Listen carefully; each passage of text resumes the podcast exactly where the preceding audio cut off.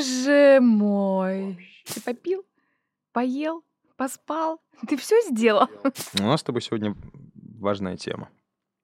Про историю русского языка. Что ты об этом знаешь? Ну, что-то славянское в тебе есть. Не могу ответить тем же. Э, шаг влево, шаг вправо, расстрел. Мгм.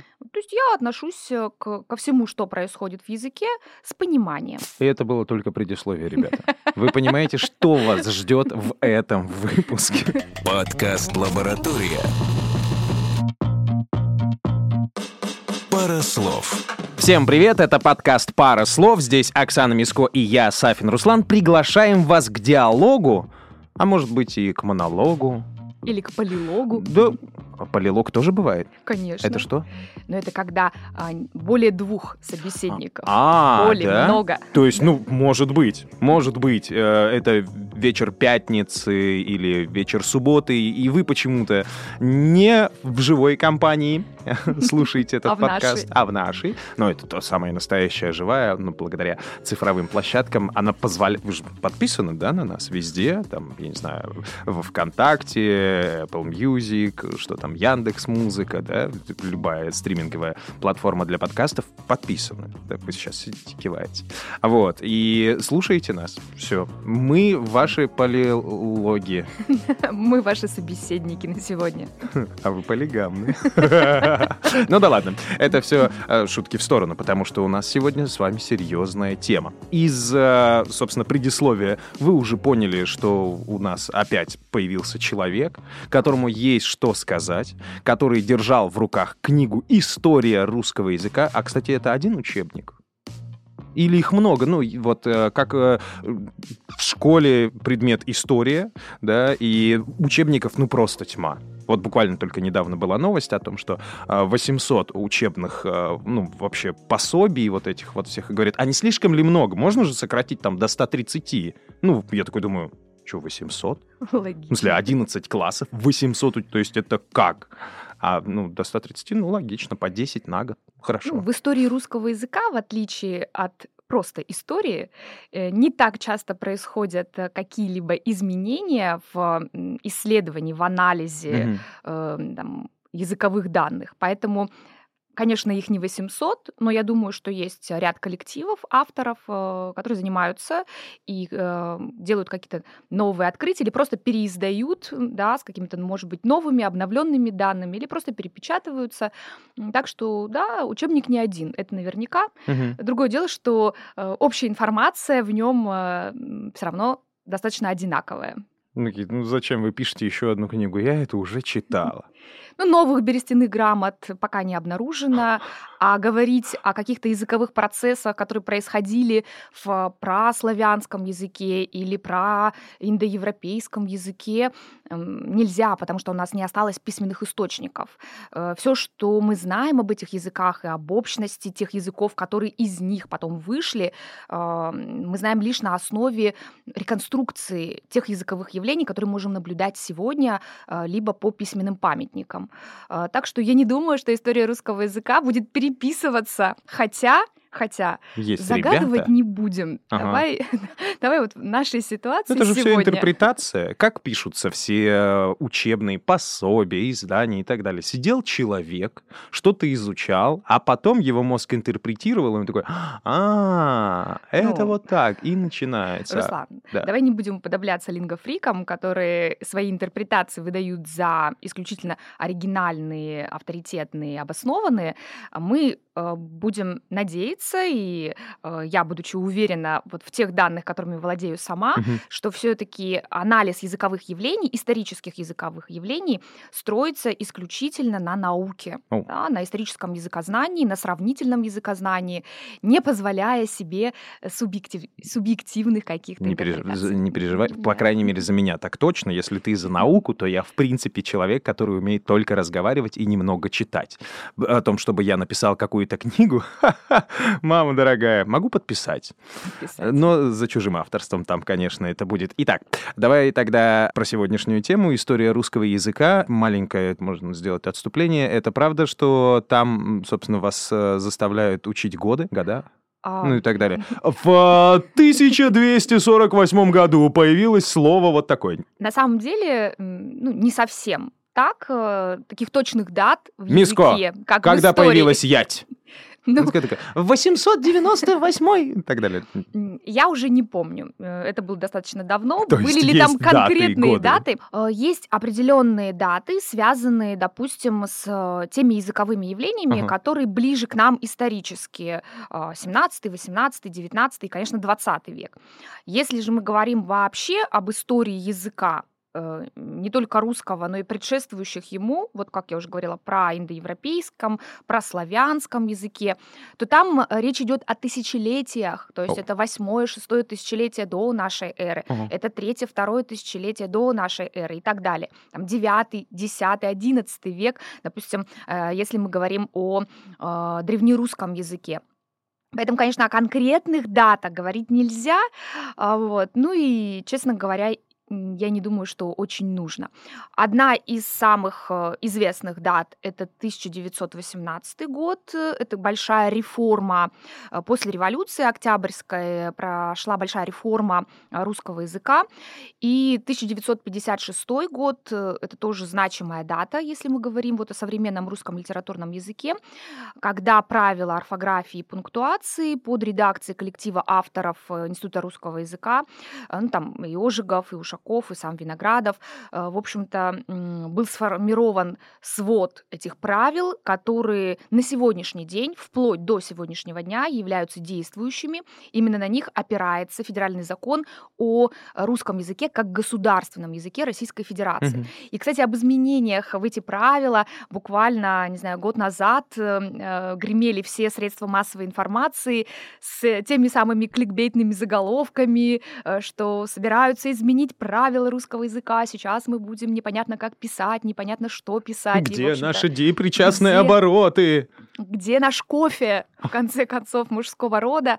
Э, В общем, э, вот э, эти правила и эта дата является очень значимой. Почему? Потому что впервые был э, издан такой официально кодифицированный э, справочник, э, в котором максимально полно были представлены все правила, э, на которые следует ориентироваться при пользовании русским языком, как вот государственным То есть до языком. 56 года а, сложно сочиненное и сложно подчиненное, оно не было на государственном уровне.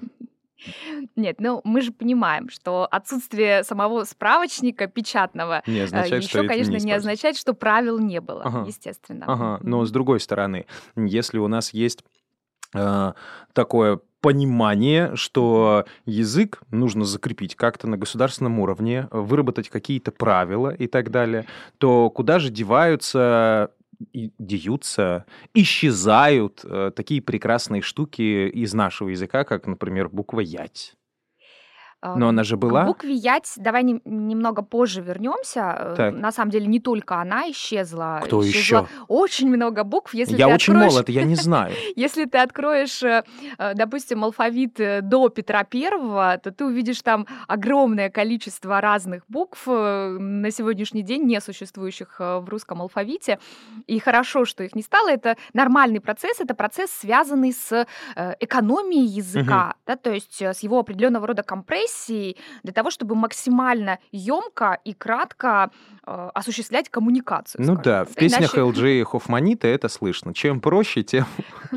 Ну, простота э, не значит примитивность. А, Простота понимания, точность, выразительность а, речи, чистота речи — это все вот как раз про определенного рода экономию. То есть зачем очень много букв в одном слове? Если мы посмотрим чуть глубже в историю а, создания вообще русского языка, давай начнем слегка, да, Мгм. просветим наших замечательных слушателей. Меня в том Э, числе, очень- пожалуйста. очень, очень часто можно услышать версию о том, что русский язык создали Кирилл и Мефодий. Э, Это не совсем верно. Ну, конечно, Где- Кирилл и Мефодий — это библиотека на восьми дисках. Помните, такие были светоотражающие штучки, которые нужно было в компьютер засовывать? Энциклопедия для детей. Все верно. А, Так вот, э, Кирилл и Мефодий на самом деле создали не русский язык, э, они э, создали письменность, э, называлась она глаголица. Если вы загуглите и посмотрите, как выглядела глаголица, вы ничего не поймете. письменный язык был нужен для перевода э, Библии прежде всего на э, какие-то славянские языки, да, их тогда было э, много, и, в общем-то, они делились там на южнославянский, восточнославянский, западнославянский. Ну, Вот, история например, практически как в Китае. Эм, Ну, все да, говорят на да, китайском да. языке, но в зависимости от Эм, провинций. Праславянский язык, он э, стал э, прародителем таких языков, как болгарс- болгарский, чешский, польский, э, там, допустим, русский, украинский, белорусский. Поэтому я их понимаю. Ну, частично, Ну да, частично, ну да. да. Позор, значит, внимание, а не то, что значит Курва! Хотя, хотя корни у них действительно прославянские. Так вот, для того, чтобы перевести на славянские языки, они послушали, как говорят славяне, и предложили вариант письменности, фиксации вот этого, вот этого говорения. да, то есть они не придумывали сам язык. Однако, повторюсь, глаголица была крайне сложна, и уже ученики э, Кирилла и Мефодия... Психанули и сказали, ребят, вы что-то понаписали тут. Совершенно верно, создали кириллицу. В общем-то, и название кириллица получила по имени их учителя. А кириллица это то, что мы видим сегодня на наших Вот Мефодию было обидно. клавиатурах, Ну, Мефодица, возможно, конечно, как-то так писать. если, да, если он застал этот процесс. Вот когда мы говорим, допустим, о клавиатуре, да, мы говорим от кириллица или, Мгм. или латиница. Да. Вот Как раз э, это тот самый вариант, который был создан для письменной фиксации устной речи. Вот. Дальше происходит э, достаточно интересный процесс. Ну, как бы он исторически, социально обусловлен. Народы живут на разных территориях, и там, внутри своих территорий, им, конечно, удобнее говорить на более привычных, э, э, используя более привычные для них слова, Ага. там, да, то, что мы, в общем-то, сегодня называем диалекты. Поэтому э, праславянский язык разделился на три вот этих больших группы западный, восточный и южный, а уже потом внутри этих групп, э, там, там допустим, нас будет интересовать э, восточнославянский Мгм. язык, а, произошло еще одно деление на, э, как я уже сказала, белорусский, украинский и Мгм. русский. И, э, собственно, между вот этими всеми процессами а, проходит несколько столетий. То есть мы говорим о формировании полноценного древнерусского языка, который нам частично понятен сегодня, а, только в 15 веке, ну, соответственно, нашей, нашей эры. Вот. И к вопросу о ять, о ер, о ерь, да, который мы знаем как твердый и мягкий знак, они Мгм. сохранились а, в русском языке, э, был такой э, определенный принцип э, письменность, письменной фиксации, который назывался закрытость слога. То есть слово должно обязательно заканчиваться гласной. Вот эти вот э, ер и ерь, они считались гласными и вот были как бы похожи на наши ну, немного так, О и Е. Собственно, они потом в них и преобразовались, да, трансформировались в некоторых словах. А, написание э, слова с э, оканчивающим, где, где бы слог заканчивался на согласный, было невозможно. После согласного обязательно должен идти гласный, это были вот как раз ер и ерь. Мгм. Э, Был и ять, который очень был похож на е, а, но не произносился как ё. То есть в тех словах, где был ять, появилось е. А вот э, э, ё появилось уже намного позже, это уже произошло в 20 веке. То есть, Серьезно? конечно, очень многие вот эти, процессы, они связаны как раз, повторюсь, с а, языковой экономией, да, с максимальной приближенностью к говорящим. То есть массовое регулярное употребление того или иного слова в конечном итоге становилось нормой. Э, Ну, намного проще сделать нормой то, как пишут и говорят большинство, чем Безусловно. заставлять большинство э, Ага. переучиваться. Да. Так вот, эти процессы шли, шли, шли, шли, пока не дошли до э, 19 века, до нашего солнышка, до Александра Сергеевича Пушкина. Недаром 6 июня считается днем русской письменности. Всех кучерявых. Именно день русского языка э, мы празднуем в день рождения Александра Сергеевича. Потому что нет другого человека, который написал столько книг. Подкаст «Лаборатория». Пара слов. Пара слов. А Александру Сергеевичу удалось э, следующее. Ему удалось соединить как бы официально официальную речь, официальный язык, официальный письменный язык. Он был, он во многом был еще основан на а, старославянских, старо- старославянских принципах. Старославянский язык — это не древнерусский язык, это, грубо говоря, ну вот а, один из вариантов а, праславянского языка, который использовался в церковных книгах, который использовался, который считался книжным языком, высоким языком. Вот эти вот все отче, М. а, вместо там, а не отец, Ну да. например, да, а, град, а не город. эм, Ну что еще? Э, Там, да, вот, э, кстати, все причастия, ведающий, нащий, да, знающий, это все отголоски старославянского высокого стиля. Ломоносов потом назовет э, э, этот стиль высоким, будет использовать в своей поэзии, одах э, различных. Так вот, этот язык существовал отдельно, а говорили как бы на другом, на древнерусском языке, Мгм. да, который вот бли- ближе всего к современному русскому языку. А тут пришел Пушкин. А тут пришел Пушкин и сказал, ребят, а давайте и писать, и говорить на Одинаково. одном Ну, языке. вы посмотрите на меня, посмотрите, у меня мать вот, а отец вот, и я получился. Да. Ну нормально же, а? Можно так? Ну, логично, а, что все приняли это явление, да, этот процесс э, на ура, что все Конечно. сказали, ну, наконец-то мы можем спокойно и читать, и писать, и говорить, и понимать, и все это на одном понятном всем языке. Но нет, не тут-то было. Появились так называемые консерваторы, традиционалисты, которые предлагали исключить из русского языка э, все слова, допустим, иноязычного. А это, на минуточку, все слова, которые начинаются на букву «а», М? все иноязычные. Кто это был? Фамилии этих людей. Кто это? Рылеев? Э, Козлов? Там, например, да. Пришел и говорит, ну-ка убирайте свои. Это все слова с буквой «ф». Что? Вот все эти факелы, кофты Так, и так далее, э, фортуны. Да, Это все иноязычные слова. Э, Таким образом, э, мы лишились бы достаточно большого количества, да я даже не представляю, да, то есть это не считая тех слов, которые были тюркского происхождения, французского происхождения. Французский язык вообще в XIX веке является основным языком, на котором говорят. Ну, классно Ну, было. говорит, конечно, почему определенная да. часть населения. Ну да, да. какая? Образованная Да, часть которая населения. могла себе позволить это дело. Э, Был такой даже э, интересный э, случай, когда Лев Николаевич Толстой, известный нам больше как как-то русофил, Мгм. славянофил. Ну, конечно, да, он в босой общем. ходил в простой одежде. Да, да, да. Вот это все, ясная Э, поляна. так прекрасно говорил на французском языке, что мало того, что его принимали за француза, ну, вообще многих наших э, э, русских офицеров принимали за э, французов, особенно когда они вошли в Париж, да, после победы над э, Наполеоном, они, что вот по его речи, как он- а, его речь французская была образцовой, он принадлежал вот к э, тому самому идеалу владения французским языком, чего он потом э, несколько стыдился, но, но факт остается фактом. То есть представляешь, какое количество французских слов пришло в русский язык. А, Мы уже с тобой как-то упоминали, когда говорили вот про заимствование, а, что Петр привез нам там голландские слова, немецкие слова. Но они вошли в наш обиход в связи с а, как бы новыми э, сферами деятельности, да, кораблестроение, допустим, да, там море- мореплавание, мореходство и так далее.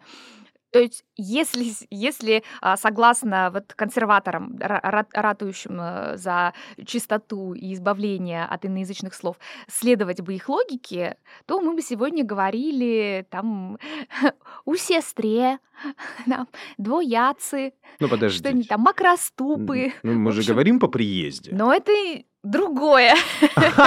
Что? На, на самом деле, на самом деле, кстати, вот эти формы тоже очень интересна а, их история. Э, У нас Ну, логично время, же говорить по приезду. ну форма по приезде, Да. да, она остается норм- нормой, э, пока строгой нормой вот э, Ага. при э, употреблении. У То есть сестры отменили. у сестры отменили. Феминистки звоночек.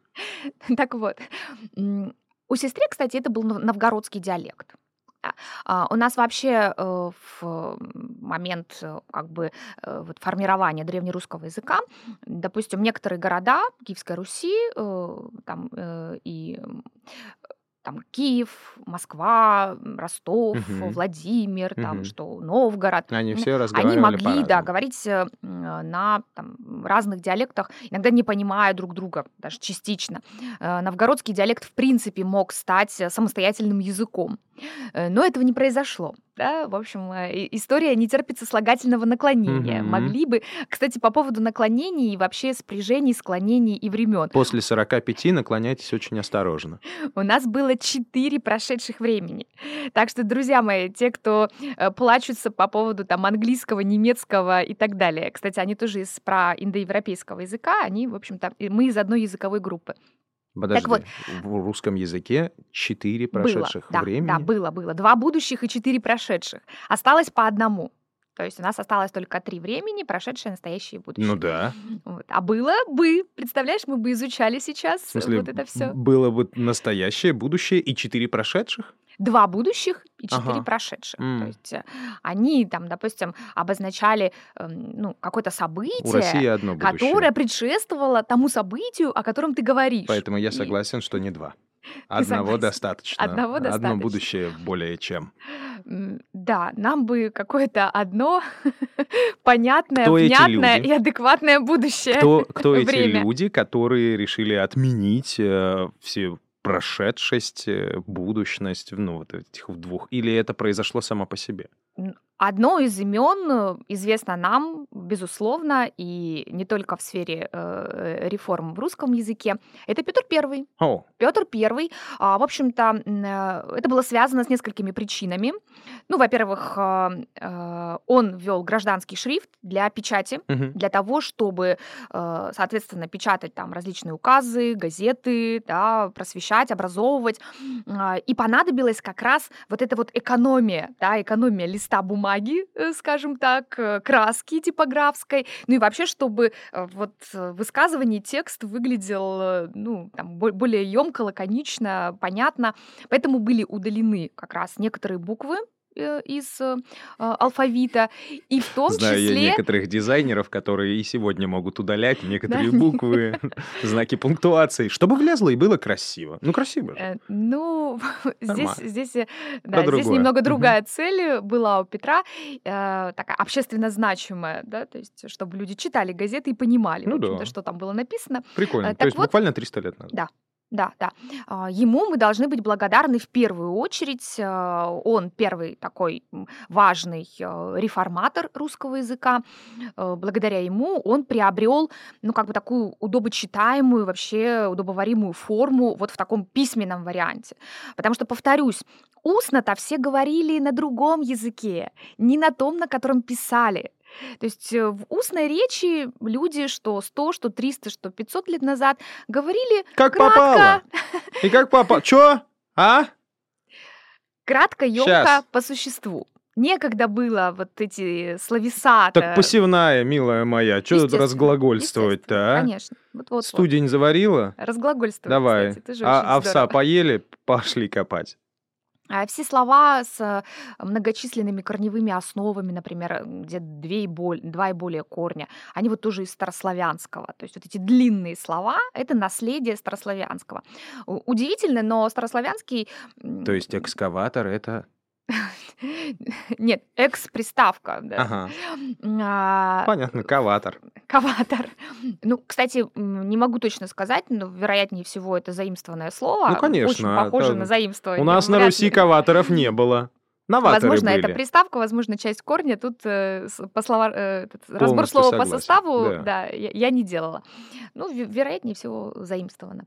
Так вот, э, до Петра, в общем-то, э, конечно, вот это вот написание очень длинное, очень сложное, с вот, вот этим бесконечным множеством букв, которые различались нюансами их употребления.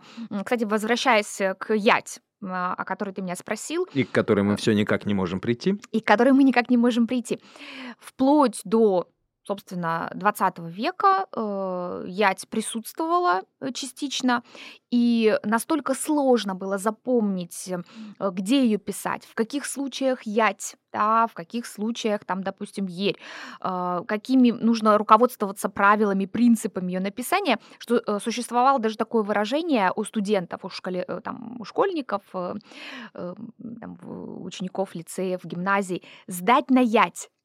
Ну, то есть, как мы сегодня говорим, сдать на 5, Мгм. в общем-то, сдать на 5, то есть показать высокий Что уровень. ты понял, Что ты куда это наконец-то- Что ты впихивается. наконец-то запомнил. Нормально. А ять действительно была удалена из русской азбуки э, вот уже в 20, 20 веке, да, веке. после революции. Тогда произошло и как раз э, избавление от ер в конце каждого слова. Помнишь, там вот, э, Да. этот твердый знак, Но я которым всегда думал, я всегда думал, ты просто мне Мгм. сейчас открываешь глаза, когда говоришь, что О, Е, вот, ну вот оно вот Да, рядышком, да, да. да. Мгм. А, но я всегда визуально, несмотря, ну, чаще всего, естественно, э, там, литературу какую-нибудь 20 19 18 века, всегда мне казалось, что это ять, она встречается непосредственно в, в конце слов, типа сударь и вот это вот. Подожди, подожди. А, не путай ять и ер. Да, э, Мгм. я, ер, ер– это твердый знак сегодня. И он э, стал буквой О во М. многих словах. Да, там млеко, молоко. Мгм. Но а, а ять э, это совершенно другая буква, в общем, и она выглядела иначе, и, э, собственно, означала другой звук, повторюсь, близкий к е. Но мы даже с тобой сейчас, ну, я не рискну произнести, как, как это звучало на самом деле. Это, это было очень как-то кратко, Мгм. и, э, соответственно, нужно было еще понять, в каком, когда ты слышишь на слух, да, то есть нужно было понять, а где же писать вот эту вот ять, например, или писать ерь. Согласен. Ну- От этого нужно было прям-таки отказаться, потому что я бы не выдержал. Куда делась буква «С»? А, конечно, замечательная буква «С». Да. Э, Das, Да. Хозяин, с- сударь. Э, Это возвращаясь к речевым этикетам, к речевому этикету, точнее, к речевым формулам. Обязательное употребление слов «сударь» и «сударыня» а, в русском языке после, там, обра- при обращении да, к определенному, к определенному да, социальному классу, представителям социального класса. Мгм. Так вот, например, э, да, сударь, да, сударыня, нет, сударь, нет, сударыня, есть, сударь и так далее. Э, Пожалуйте, сударь. Вот это «пожалуйтесь». «дас». То есть это как раз форма обращения, такая сокращенная до «извольте-с», «извольте, сударь», Ну, чтобы Да. не говорить. «пожалуйтесь», А, «пожалуйте, сударыня».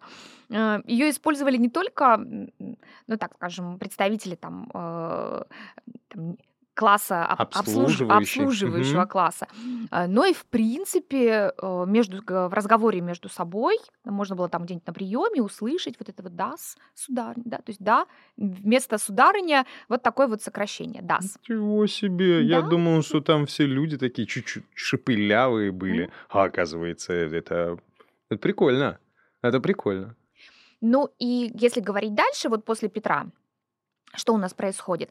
Ну, следующий это Михаил Ломоносов, Мгм. который в целом разработал теорию стилей, впервые заговорив на теоретическом уровне о том, что у нас есть языковые средства, которыми оформляются разные жанры. То есть, например, а, жанр оды высокий или жанр трагедии высокий, он должен оформляться высоким стилем, соответственно, с использованием вот этой вот а, церковнославянской, там, э, старославянской лексики. А у нас просто э, в России был принят э, термин церковнославянский язык. А если говорить о низких жанрах, например, типа о комедия, Чистушка. Да, Можете там басня. использовать слово жопа. Все, что захотите, ребят, пожалуйста. Э, да, там было разрешено использовать что? Диалекты, просторечия, вот э, Вот на своем новгородском, вот, в чистушке и пишите. Сам Ломоносов, конечно, пользовался высоким стилем, Так он же был Михайло. но, например, а, позднее, там, или, например, тот же там Крылов, э, баснописец, или Фанвизин, комедиограф, а в, в их речи, в их текстах уже можно было встретить вот как раз э, те, те средства, которые как бы относились Низкого к низкому языка. жанру, да, то есть там уже можно, можно говорить о том, что они легли в основу э, разговорного Ага. современного русского литературного языка. Как удивительно, как это все, опять же, отражается и в нашем современном мире. Ну, то есть там Да, год конечно, 2002, конечно. когда мы с тобой сегодня разговариваем, у нас же тоже как-то вроде бы поэзия, опять же, музыка, она такая пошла, пошла, пошла возвышаться, а потом упростилась. Мы ее ругаем, а на самом-то деле это уже происходило в истории, да, и ничего нового к тому, что люди начинают тянуться Мгм. гораздо простым вещам, которые им понятны, а вот эту вот свою свист-переделочку вон там, вон, читайте. А еще интересный момент, тоже меня всегда удивляет. А Большинство людей, ну так скажем, напрямую не знакомых с лингвистикой, с историей языка, когда э, ну, говоришь с ними, там, допустим, там, о словарях, первый словарь, который приходит им в голову, как ты думаешь, какой? Ну, вот же нет? Что? Словарь Даля. Далее? Словарь далее? Это, ну, на самом деле это очень смешно. Почему? Потому что э, словарь Даля как раз таки содержит не академический, он не является академическим, не является толковым словарем, он не Ну, Чувак является... просто ехал и Да. записывал все, что ему Да, слышалось, и все, что ему верно. нравилось, да. То есть словарь Даля содержит ту самую внелитературную лексику, ту, э, ту, что мы считаем на сегодняшний день внелитературными формами, там, например, те же ди- диалектизмы, просторечия, да, то есть вот эти вот особенности региональные, а, вот этот живой, он, он поэтому и называется словарь живого великорусского языка, но а, в сознании обывателя очень часто фамилия Даля ассоциируется именно с первыми почему-то словарями, вот, вот с первым таким академическим собранием э, э, толковым э, русского языка. Хотя на самом деле э, словарь Даля это скорее вот Ну, э, сборник да, фольклора. да, да, да, совершенно верно.